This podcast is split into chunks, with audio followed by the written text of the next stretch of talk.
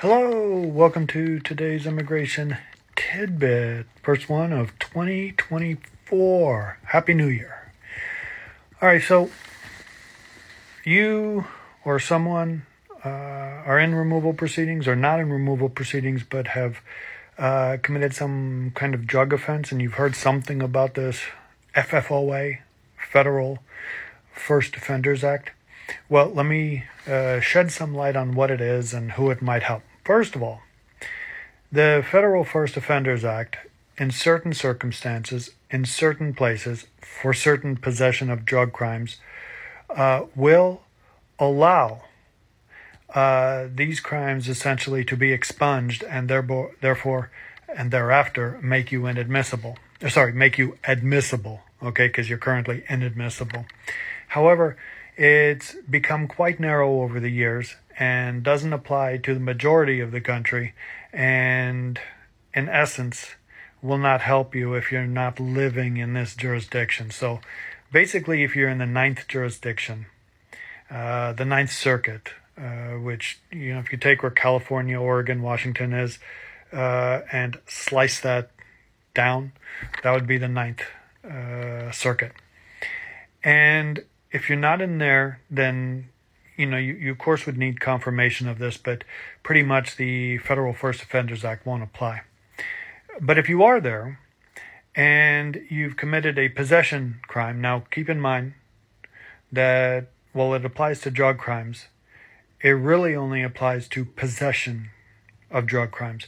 If you've committed crimes dealing with trafficking, manufacturing, selling, you know, things like that, that not only doesn't apply to the Federal First Offenders Act, but it most likely would make you an aggravated felon, thereby, if you get deported, being deported for the rest of your life.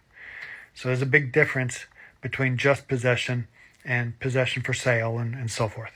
So if you live in the Ninth Circuit, you have just a possession crime and uh, for, for drugs, and this is your first one, uh, then you are able, again, under even more circumstances, but you are basically able to get that expunged if you've met all the requirements, and then argue that, number one, you shouldn't be inadmissible, you shouldn't be in removal proceedings, and it this particular act makes it so essentially you get your free get-out-of-jail card, and you're able to go on either winning removal proceedings or being able to get out of removal proceedings, or being able to adjust status, or whatever you happen to be doing where you can show that under the Federal First Offenders Act, you are not inadmissible. So you, of course, want to have an attorney draft the legal brief, because a lot of times you get uh, adjudicators on the other side who either never heard of it, have no idea if it applies to you, or